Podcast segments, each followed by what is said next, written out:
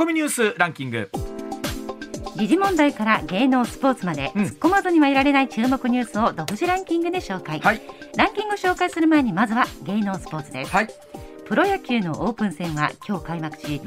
昨シーズン20年ぶりに日本一に輝いたヤクルト対巨人の1試合が沖縄県浦添市で行われます。ここまでずっとオリンピックの、ね、ニュースがベースになっていて、今日も、朝テレビの情報もチェックしてましたら、はい、久しぶりにこう野球のニュースがダーッと出てきて、なんかすいません我々ちょっとお伝えすることが少なくて、はい、ここからあとはもうあっという間にオープン戦始まったらもうシーズンまで早いですからね。そうですね、いよいよという感じですね、はいはい、2021年のタレント別テレビ CM 出稿料が昨日ビデオリサーチから発表され、俳優の斎藤工さんが1位という結果になりました、うん、2位は女優の綾瀬はるかさん、3位は前年1位の女優の米倉涼子さんでした。今このお名前3人を見て、あのコマーシャルのことだな、はい、ということがピンとくるぐらいね、多くなってきましたけれども、はいね、やっぱりコマーシャルって世を映す鏡とよう言うたもんですが、その職種含めてですし、そして今どの方が一番即力があるか、ね、それを表すところだと、すごいことですね、はい、ではニュースの方いきましょう、はい、それではニュースランキング、まずは第5位。天皇陛下は今日62歳の誕生日を迎えられました。陛下は誕生日に先立ち皇居で記者会見し、長引く新型コロナウイルスの影響に対し、支え合う努力を続けることによりこの厳しい現状を忍耐強く乗り越えていくことができると語られました、はい、会見の中でですね、眞子さんのことについても触れられるということもありだったんですけれども、また一方でその皇室に関する情報をね、きちんと伝えていくことも大事だということと、で、一方でこのあることないことを含めてこう報道されるということに対してね、心苦しく思ってらっしゃること等々ありましたけれども、本当に皇室報道あり方、そしてその情報をどういうふうにお伝えしていくのかということね、これからの時代さらに求められるところはあるんでしょうね、はい、続いて第4位。一般会計の総額が過去最大の107兆5964億円となる2022年度予算案は、昨日の衆議院本会議で与党と国民民主党の賛成多数で可決され、衆議院を通過しました、これ昨日もお話あったんですが、国民民主党がですね、賛成に回って可決されるというところがありまして、この夏の参議院選挙に向けてということなんですけれども、各党の思惑やいかにというところもありますね、はい、続いて第3位。昨日の東京株式市場の日経平均株価は、ウクライナ情勢の一段の悪化を受けて終値は 26,449 円61銭で、下げ幅は一時600円を超えました、本当にここ数日、ね、この乱高下しているところがたくさんありまして、ウクライナ情勢が見えないというところあるんですが、はい、一方でこれ昨日もお伝えしましたけれども、金の価格が、ね、高騰しているということで、やっぱり世の中は不安になってくると、やっぱり金がということになってるんでしょうね、はい、続いて第2位は、ロシア連邦会議は昨日、プーチン大統領が独立を承認したウクライナ東部のロシア寄りの武装勢力が支配する2つの地域との間で友好相互援助条約を批准する手続きを終えました、昨日この時間日報入ったんですけれども、名前は友好相互援助条約というふうなことになってるんですけども、これはもう明らかな侵攻ということになってきますからね、この後少しお話ししていきたいと思います、はい、続いて1位は、かつての優生保護法の下で不妊手術を強いられたのは憲法違反として、障害のある3人が国に損害賠償を求めた裁判の判決で、大阪高裁は昨日、国に賠償を命じました。はい、このニュース、この後石田英さんに詳しくお伝えをしていただきたいというふうに思っております。ではコマーシャルの後、石田英さんの登場です。さあ時刻6時20まもなく1分になります。ここからは石田英さんでございます。石田さんよろしくお願いいたします。はい、よろしくお願いいたします。おはようございます。この番組が枠変わりまして、およそ3ヶ月なんですが、やっぱりちょっとずつ明るくなってきましたね。6時20分過ぎるとね。ほんまやね。これ東の空はもうちょっとだけ明るいんかもしれないね。というところなんですが、さあ石田さん、昨日のこの時間にですね、はい、ロシアウクライナ情勢が少しというかかなり動きまして、はい、ルガンスク州の一部、ドネツク州の一部がですね、はい、独立をすると。でそれに対してプーチン大統領が認めるとこれね、でそれでいてそこに対して平和維持部隊を送るということなので、要はそこのところで何かあったらわしらが守るでということですよね、名目上は。うん、これ話だけ聞いてると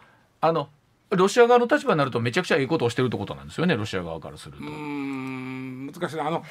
ロシアは一番嫌なのは、はい、ウクライナが NATO に入ることでしょ。はい、で NATO って NATO 憲章中、まあ言ったら憲法があるわけですよね。はいはい、そこにね書いてあるんですよ。はい、揉めてる国は入れないと。うん、ああなるほど。これは分かりやすいです。つまり、はい、国の中で揉めてる場合、うん、国かもしくはその近くの国と揉めれてるとかいうとこは、その NATO に入れたら、うん、もう一気にその NATO が味方について、相手に対してもう戦争になるわけです。NATO としては揉めてる国は入れないというのがあるんです。まあそうだね。ってことは逆に考えたら、プーチンさんにしてみたらウクライナは揉めといてほしいわけです。揉めてる以上 NATO には入れないわけです。ほんで揉めてる最大の理由はウクライナの中で親ロシアと親ヨーロッパの人がいて、うん、揉めてるわけです、ね。はい、でその揉めさすにはですね、ロシアが親ロシアの人に、うん、お前らこの武器やるわとか、うん、頑張りやとか、うん、けしかけるのが一番揉めますわな。うん、揉め続けるさせるためには、まあ火種としては、まあ、くすぶらしとくっていうことやなと僕は。だから別にロシアがええ悪い別にして、ロシアとしては揉めておいてほしいという意味では、やってることはまあそうなんやろうなと。ねえ、うん、これどうなっていきますか。例えばこれ世の中国際的にはどういうふうにこの後なっていくんですかね。まあ国連は機能しません。いやこうやって思うと国連ってなんやねんと思いますね。だから五大国というかその、はい、常任理事国一国でも反対したら無理なんで。はい、これはもう当事者のロシアがいる以上、国連は機能しませんね。そうですよね。うん、でもまあやっぱり話し合いしていくしかしょうがない。あとは経済制裁なんかやってますけども、そういう形での話し合いしていかなしょうがないとは思うんですけども、最終的に難しいですよね。だからその2つの今勢力がね、ウクライナの中の2つの勢力が手打ちするとはちょっと思いにくいですよね。だからそうなるともう国として分かれるのか、もしくはもうこれが一番平和なんですけど、うん、永世中立を宣言する。もうロシアにもつかないし、ヨーロッパにもつかないと。うちはそういう国ですということをウクライナがはっきり言う。だからそうするともう中で揉めても意味ないよというふうに。理想はそうだけどね。いろんなニュースがこの後も含めてね、はい、枠組みというか時代の流れで変わっていくってあるんですけど、うん、今おっしゃったように例えば常任理事国と言われるところに、うん、これだけ大きな国の名前もあって、そこがね本来一致団結して世界の平和に向かって進みましょうっていうところだったはずじゃないですか、本来は。うん、でもそれがもう機能しなくなりましたよね、中国、ロシア、ただアメリカ。やっぱり言うてもお互いのすくみ合いで平和な形だけでは維持できてるとこあるわな。だから、もちろんその人権問題とか環境問題というところに対して今国連すごく頑張ってるなっていうのはあるんでしょうけれども、本来こういった時のためにどうあるのかみたいなとこもあんのかなと思ったりするんですけどね。それとこれ今回もかなり情報戦の様相を呈してきてましてですね、我々に入ってくる情報というのはやっぱりヨーロッパ側というか欧米側の情報、西側の情報なんで。ちょっとできるだけ東側が何を発信して、例えばここはけしからんって言ってるとか、できたらそういう情報欲しいんだけどなかなか接する機会がないんですけどね。もちろん変な言い方ですが、彼らには彼らの理屈がある思いがある。僕ら今一方的に片側の理屈を教えられてるんやろうなとは思うんですよ。だからちょっと反対側の、いわゆる東側のかつてのロシアの考え方とか、ウクライナのその一部の人たちの考え方とか、特に今上ちゃん言ったウクライナの中のロシアと仲良く従っている人の考え方、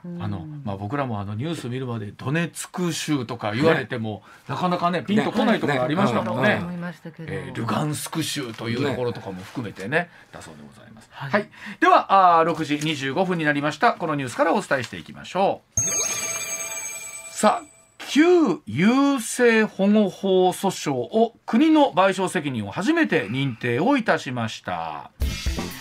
旧優生保護法の下で不妊手術を強制されたとして近畿地方に住む夫婦と女性の計3人が国に対して、計5500万円の国家賠償を求めた訴訟の控訴審判決で、大阪高裁は、22日この旧法を違憲と判断をいたしました。その上で不法行為から20年で賠償請求権が消滅する、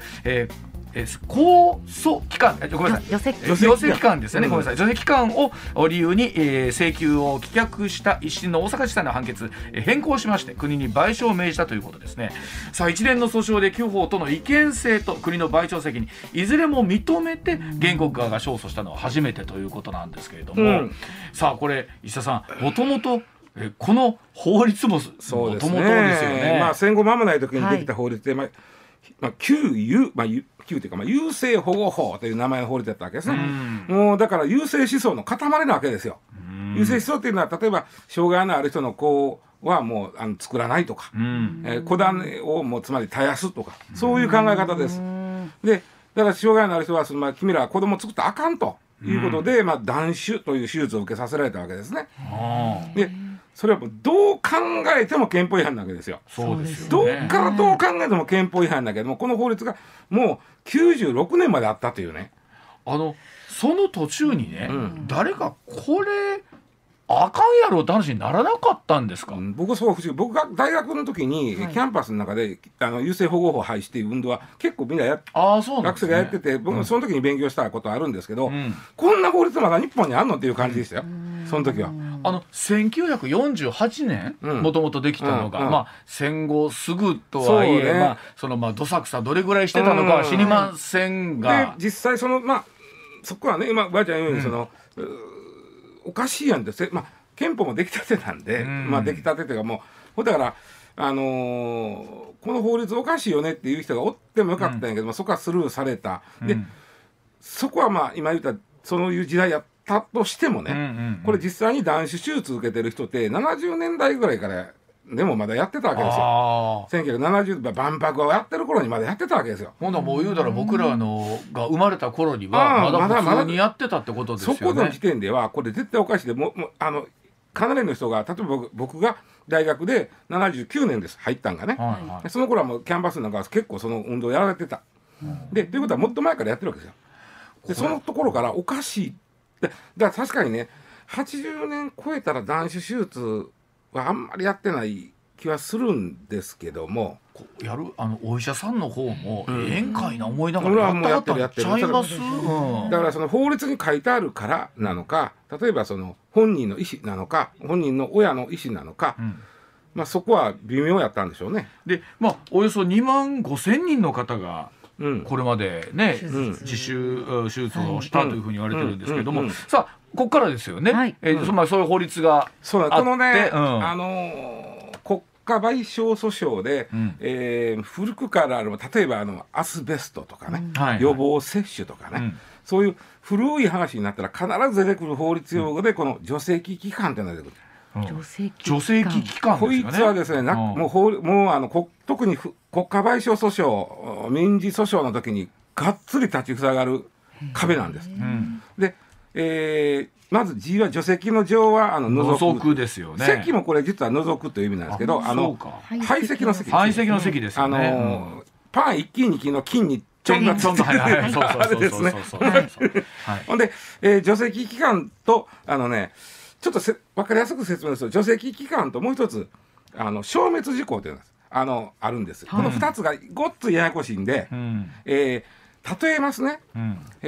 うわちゃんが浮気をしたとしましょう。ね、奥さんが損害賠償請求をうわちゃんに起こす、もしくは相手の女性に損害賠償請求を起こす。別にうわちゃんなかったらね、誰でもやるけど、お姉ちゃんでも誰でもやる。分かりやすくしましょう。そうした時に除斥期間と消滅事項2つ、どっちかが経過したら時効が完成するという。これがね、消滅事項というのは被害者が加害者に対して一定期間、請求せえへんなら消滅する権利です。例えばうちの嫁さんとかが、俺に対して奥さんがうわちゃん加害者、もしくはその浮気相手の女の人に対して損害賠償請求を一定期間せえへんなら、もうあなたは請求する権利がないですよという。イメージで言うとほったらかしてはったでしょってことなんですかね。そうですそうですそうです。これが浮気の場合は3年です。あ、浮気なんです。そうですか。結構浮気の場合は3年。メモ取ってます。まあまあここはものによっては5年やったりして、例えば今回の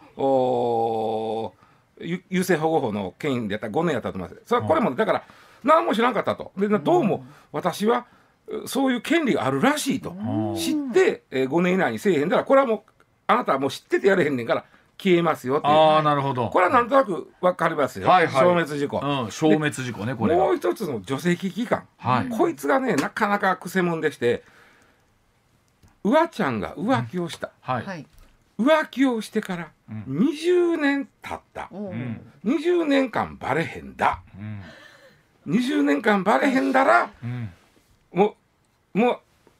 請求できませんっていうことです。リアルやな。いやいやいや、まあまあ、うん。だからね、例えば夫婦で喧嘩して、あんた昔の浮気、あんた昔こんな浮気したかな言った時に、そんなもんお前時効じゃっていう。ああ、ようありますね。時効は、この場合は除籍期間を指しますので、20年です。20年って長いですね。20年と結構長いですね。長いです。そりゃ根に持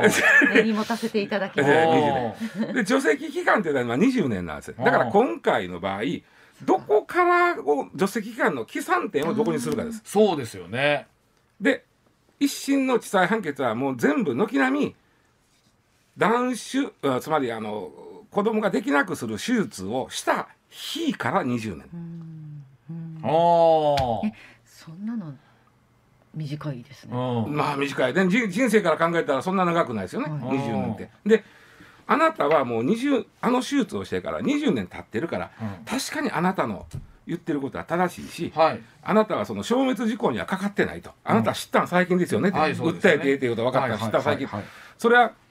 最近やから、そこは消滅事項にはかかってないけど、もう一つの除籍期間にかかっちゃってんですよねと、つまり手術をしてから20年経ってるんで、もうあなたには国を訴える権利がございませんというのが一審でずらーっと出そうったわけです。で今までほ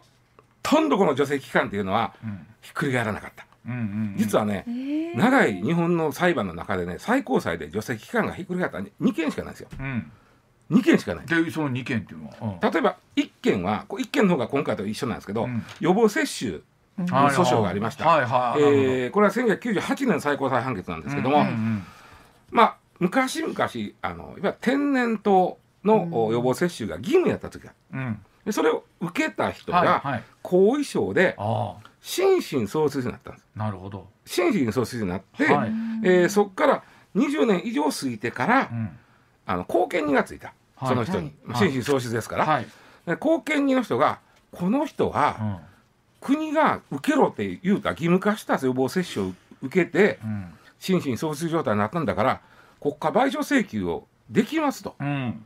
で私後見人今それ知ったんでやりますと、はい、やります。でこれはだからさっきの消滅事故は消えてない、はい、消えてないけどやった時にいや予防接種したのお前20年もっと前の話やん。そうですね。じゃあ除籍期間過ぎてるんで、うん、もうダメですと言われた。うん、なるほどなるほど。ほとんどこれなんですよ、はい、国家賠償請求の、はいはい、でところがこの予防接種の訴訟の最高裁判決は、うん、この人はいわゆる心神喪失状態が後遺症としてもう出てると、うん、自分でいろいろ判断できへん、後見人がつくまで、うん、この人は、うん、そういうことすら分かってない、そういうことすらなかった、分からない、やれるということすら分からない、だから助成期間のスタートするのは、うん、後見人がついてからやと、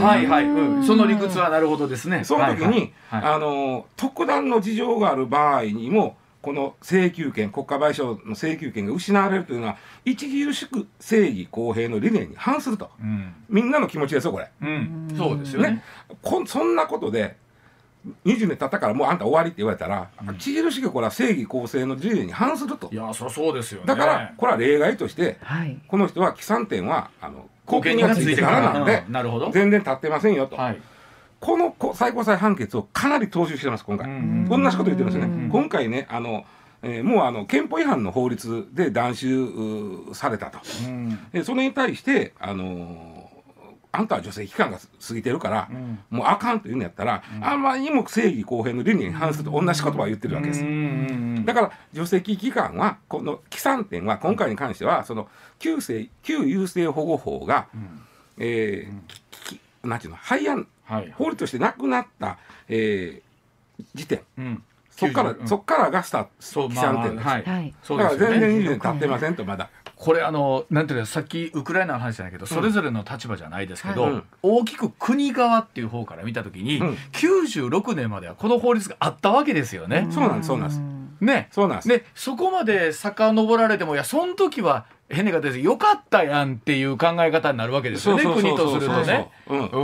だからこの法律がもう旧優生保護法がなくなって、はいその条文が削除されて、まあ、今は母体保護法というのになってるんですけどこの法律になったらもうそこからは除斥期間スタートしてますよと。でもそれまでは時計の針は止まってますという判断なんです。これこう法律とか、まあ、ずっと世の中英語続いていくんですけど、うん、法律ってその時々の解釈とか含めて変わっていきますよね、うん、こういう形で昔は良かったものが今あかんようになってきたってなった時に、うん、本当にどこを遡ってかっていう基準っていうのってほんまそれまでは良かったやんとかってこう除斥なんておかしくてね、うん、これはまあちょっと国家賠償じゃないんですけど、うん、ある殺人事件がありました、うん、被害者の遺族がいます、うん、でも被害者の遺族は誰が犯人かは分からなかった、はあ、それが分かった時点では犯行から20年経ってた。それは除斥期間になるかというそうですよね。これも最高裁はならないという話なんです。そんなもんなるかいという話ですよね。そこはねちょっとやっぱり普通の感覚に近い寄ってるだけのことなんですよ。そうなんですよ。うん、だから本当に気持ちとするとその通りなんですよね、はい、被害者側の方になるとそうじゃないですか。でもなんか法律はそこまでこういったものが96年まで普通にあったっていうこと自体に、うん、だからアスベストにしろ B 型肝炎にしろ今その被害者救済の、うん、システムっていうのはありますよね、うん、でもあれは法律除斥期間の例外を認めたんじゃなくて、認められなかったんですよ、これ2つとも。しゃあけども、和解という形で、国が救済してる。だから除斥期間はがんとして、壁として立ちはだかってたんです。今回、これ、大きいのはね、このものすごく正義公平の理念に反する場合は、除斥期間という考え方は、変えますよというのを高裁が言うた。でそれは実は98年の最高裁判決を踏襲してるんだけども、高裁も言うた。でこれ今回また国が上告したら最高裁行くんですけど、もし同じ判決が出たらこれはもうこれからね除斥期間に関してはもうちょっと柔軟に個別具体的に杓子定規で考えるのやめましょうという世界になるかもしれない。これどうですか、やっぱり最高裁まで行く感じになるんですかね。難しいな。これもね、うん、国としてはこの自分らのやってることは間違ってましたは認めてるわけですよ。だから、救済法はあるんですけど、なかなか金額が安いのと、あとやっぱりこんだけ長い間差別に苦しんできた人たちなんで、ちょっとこうアスベストとかはちょっと違うというか、もうすごい差別受けてるから私そうですねんって言いづらい人もあってなかなか救済が進んでない。やったら上告なんかしてごちゃごちゃ言うよりはこの救済法の方をもうちょっと充実させなあかんのちゃうかなっていうことになりますよね。でも本当になんかこういうお話ってこの時代まで含めてね続いてるんだし、かつてこういう法律があったんだということを改めてね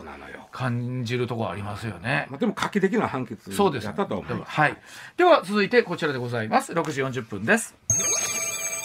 さあ、OK 花王製品の販売中止から一転再開検討で賛否が出ています。さあ、医療用洗剤などの値上げを表明した花王の製品をめぐりましてスーパーの OK 一時はこの花王の製品の販売を取りやめるなどとしたものの、その後すぐに販売再開の検討を発表するというドタバタした展開となっています。OK 側はですね、他期の販売中止については仕入れ価格など条件交渉も含めた商品見直しの一環で、いずれも売れ行きが低調だったと説明していますが、毎日がお買い得という戦略は消費者の味方なんでしょうか、それともこれがデフレを生んでしまっているということになるんでしょうかというところです。そうなんですよね。いろんな値上げのニュース続いてます、中でこの花王の値上げのニュースは実はあんまり大きく取り上げなかった。そうですね。それ以外の方ね、まあ、食品とかの方はね、ついつい出ますけど、ね。これも日用品やから割とね。出てもね。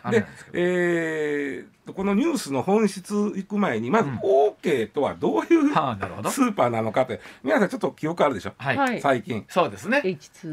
そうそう、はい、関西スーパーの、はい、取り合いというか、はい、でまあ名乗りを上げた関東のスーパーです。大阪ではあんま馴染みないんですよね、近畿では。ほとんど関東ですね。でね、結構関東には130店ぐらいあるんで、まあまあ上の方です。関東では非常に有名な。有名で。めちゃくちゃまあなんていうか安売りを特徴としてて、例えばね特売日作りません。今うわちゃんが言ったように毎日がお買い得。そうです、毎日が特売特売チラシも釣りません。そうなんや。でいつ来てもうても特売です、であと他の店よりもし高い店が商品があったら、言うてくださいと、そこまで下げます。すごいね。でもだから安売りをもうだから絶対の自信があるんでしょうね、その仕入れも含めてでしょうけども。まずそういう OK というスーパーが、ね、で顔は顔で、2月3日にですね、まあ、3月のめどに、洗剤とか柔軟剤とか紙おむつとかの値上げするということを、まあ、発表した、で実はその前に、ごめんなさい、その時の会見でね、もう要は顔ってその決算でですね、売り上げが伸びてんのに、利益がめちゃくちゃ減ってるわけ。これはもう明らかにもうだからコストがかさんでるってことですね。いろいろやったけど、まあもちろん顔さんとしてもいろいろやったけど、原料高の分だけはどうしようもないと。そりゃそうでしょうね。でもこれどうね、まあ社長さんのことは借りると、今の原料高は私がこれまで経験してきた次元とは全く違います。とんでもないことが起きてますよと。でうち頑張ってますけどもう無理ですと。もっと言うと、やっぱり花王さんってね、業界のトップの自負があるわけですよ。当然そうでしょ。そうですよね。まあライオンさんとかもあるけど、やっぱりうちは一番浮いてると思ってるわけです。そうするとうちが先陣を切って値上げをしないと、業界がみんながめちゃしんどいんですよ。だから結構会見でね、あらゆる手段を尽くして値上げしますという言い方したんですよ。だからそれはね、それはこんな日用品の会社がね、そこまで言うてね、まあ相当ですよね。相当なんですよ。さすがにもう勘弁してくれっていう世界でしょうね。で、まあそれに対して OK さんは、いやそ値上げだから仕入れ上がるって言うならもうちょっとやめときますと。これも商売としてありや。そうですよね。ところがまあそう言うたんやけども、こういうね松川さんこういう洗剤とか柔軟剤とか紙おつっていうのは、じゃあ言うて A から B に商品そんなに買えへんもんでしょ。そうですね、一回こう試したもので、基本それ定着していくものなので、よっぽど新商品が出てどうしようかなって買えるぐらいなので、そうでしょ。でこれがあったんで、OK さんとしてもその要望として「いや言うて売ってて」ってちょっと上がってもええから売っててっていう声があったんで、だからちょっとどうしようか検討します。今ここですね。で花王さんの値上げの最大の理由はね、もちろん油原油ありますけど、原油も高なってるけどね、パーム油って聞いたことない、ヤシ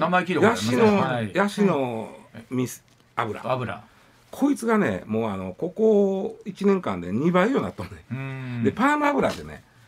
めちゃくちゃ使えるんですよ。ああ、そうなんですか。まず洗剤には使えます。揚げ物の油として使えます。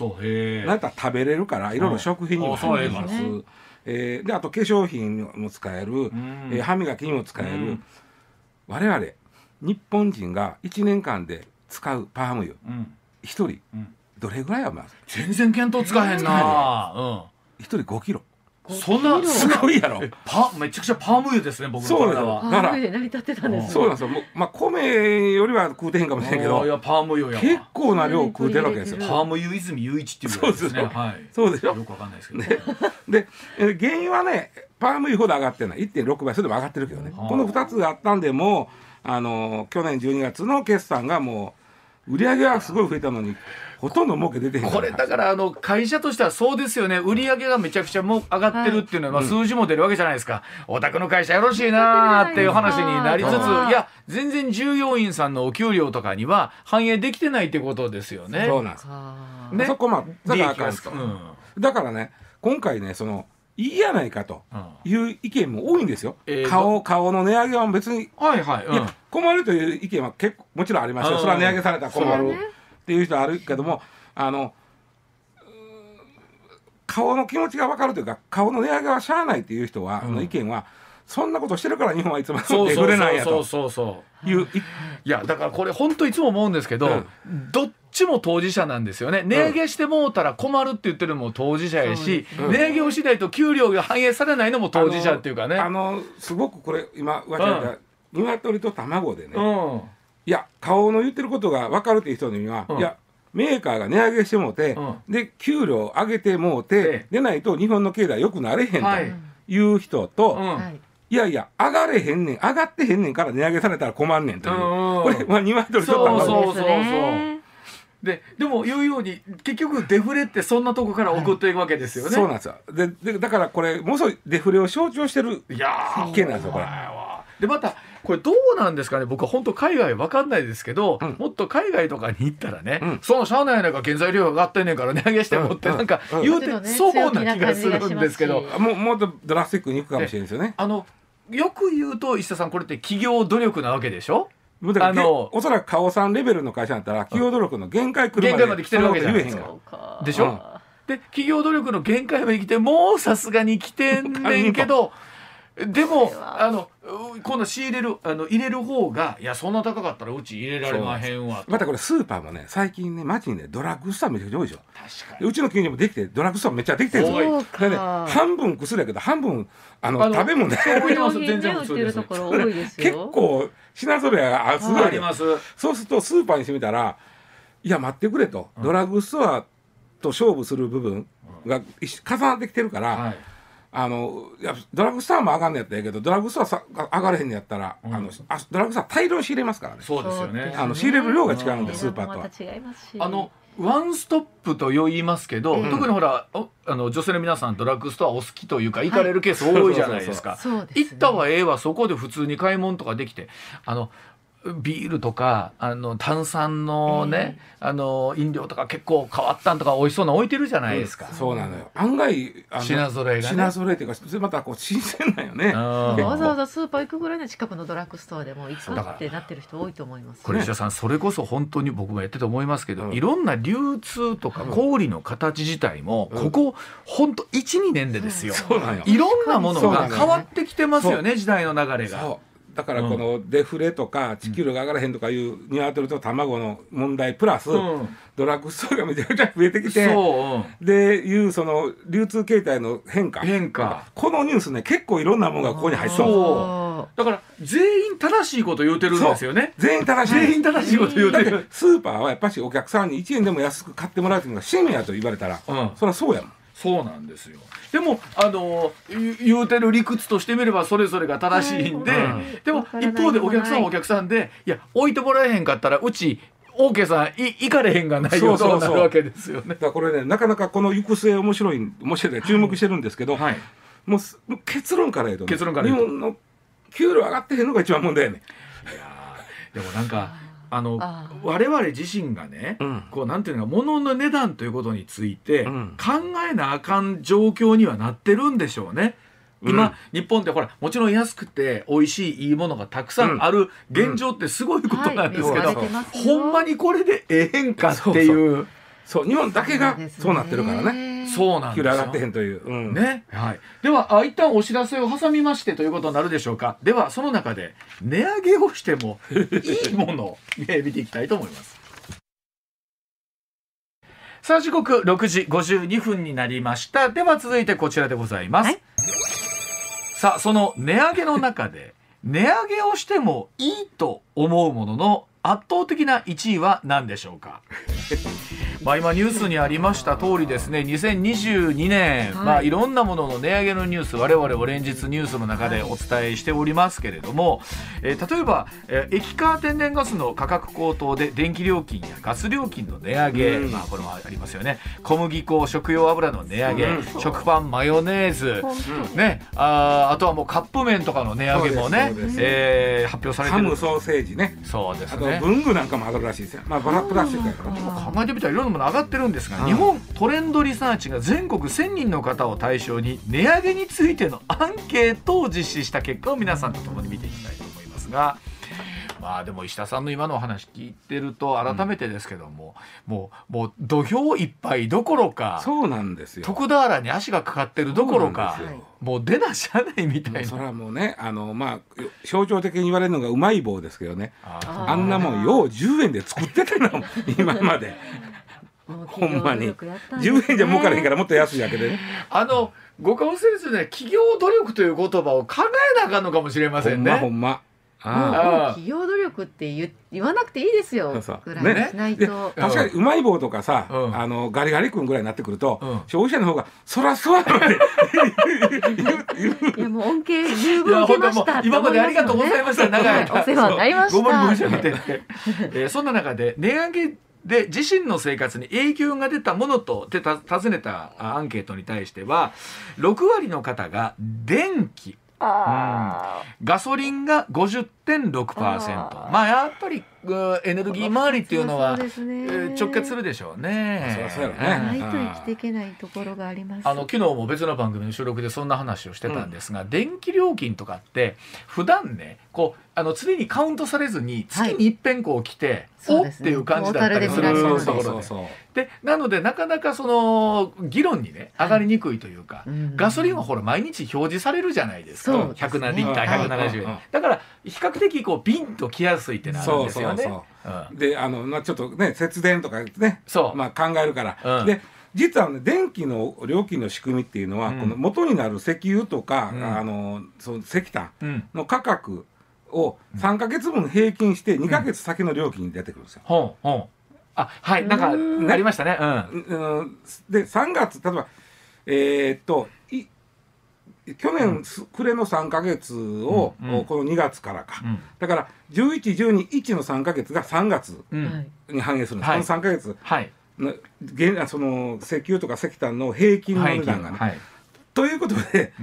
3月までも料金が上がるのは決定したんです。もうこれはもう決定で、これあまりにも高なったら、電気料金が高なったら、まあ国民の生活が支障が出るということで上限が決まってます。もう上限超える、まあ、電力会社日本に9社あります。上限超えるんです。とこは出てきてるんです。上限超えたら、電力会社が自分でなかなあかんのです。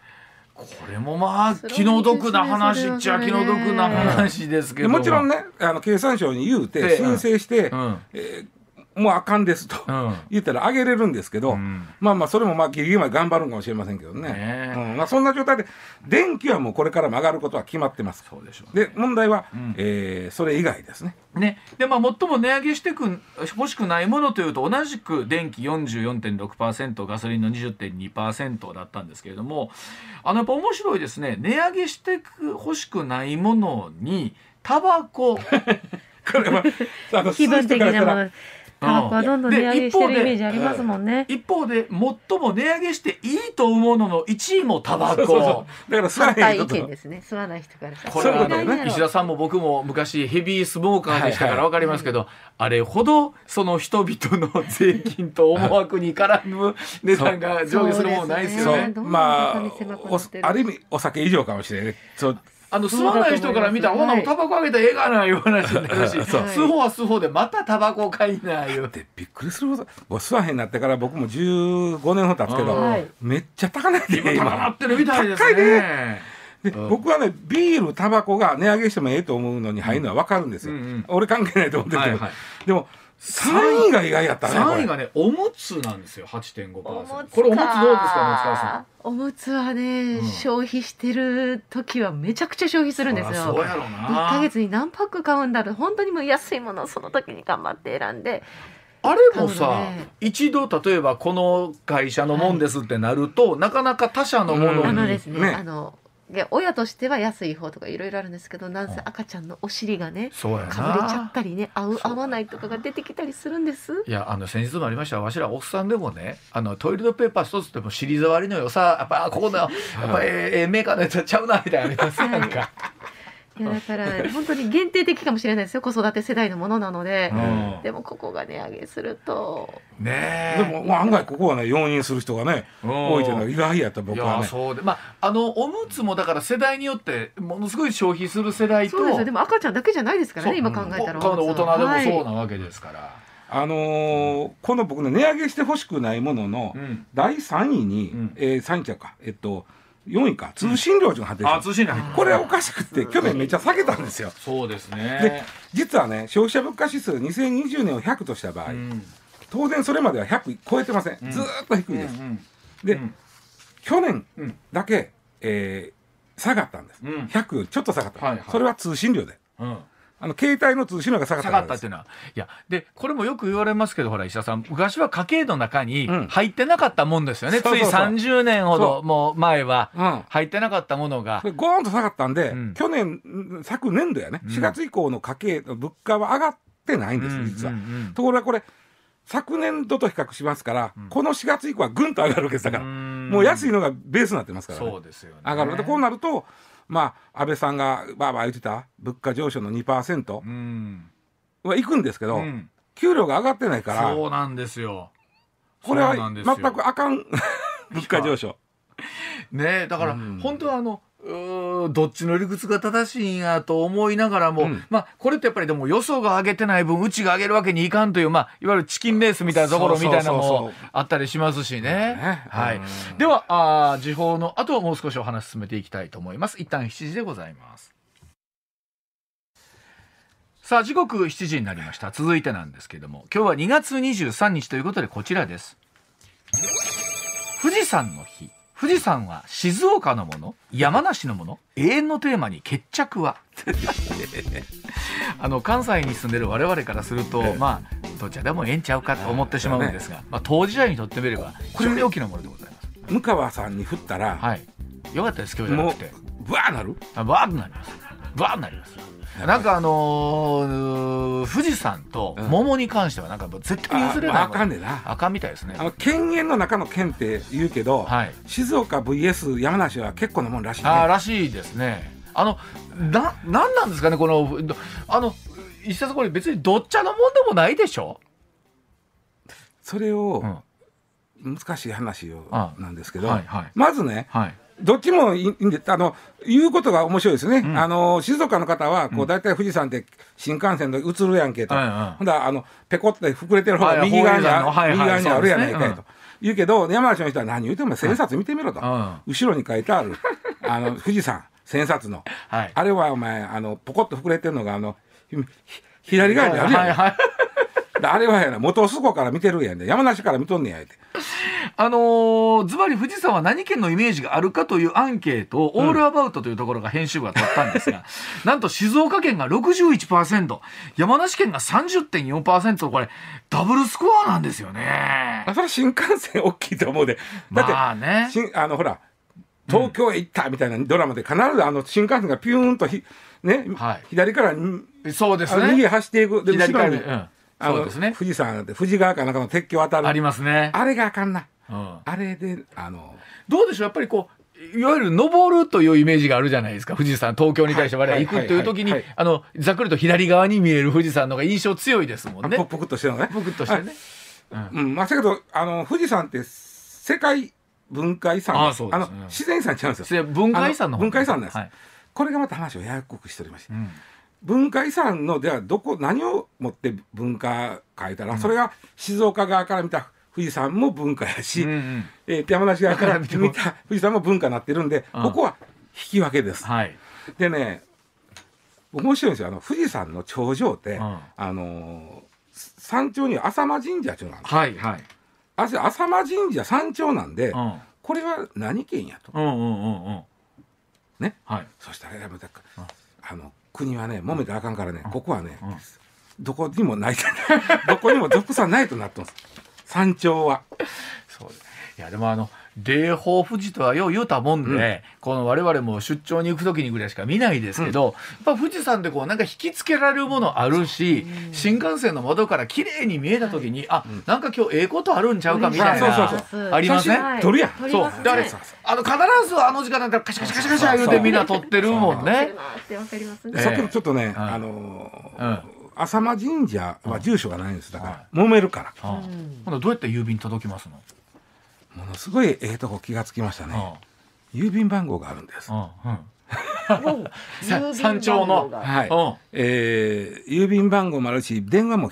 つながらないおかしいでしょ、はあ、そうするとやっぱりその地域のものになってくるじゃないですか、うん、その郵便番号とか市外局番は、うん、静岡県の富士宮市になってるんです。でもこれはあくまでも住所じゃないんでこれ言うとまたね向川さんが怒るかもしれないからあんま言わないんですけど、でも今郵便番号だけ書いたら届きますしね。そうやね。なんか MBS ラジオはなぜその富士山の場所に忖度をしないといけないんだってそれは彼女なんかお一人の絶大な権力を持ってる人すごい権力を持ってる人がいてるんでねビンタされるんだよでもなんでしょうねある意味ねこのどっちのもんやと言うて、うん、揉めてるのも楽しんちゃいますの人たちはかもしれない多分ね、うんまあその方がまあね霊峰富士を皆さん新たかに、はい、拝むことができるんでねそうですね、うん、どっちかなるよりはならん方が僕はいいと思うんです。いいと思いますけどね、うん、そういうふうに平和的に話をまとめとかないと、うんはい、そうですねもうロシアウクライナみたいなそうそうえらいことになりますからね。はいということでございまして、富士山は、まあ、我々からするとどちらのもんでもないという結論になりました。はいはい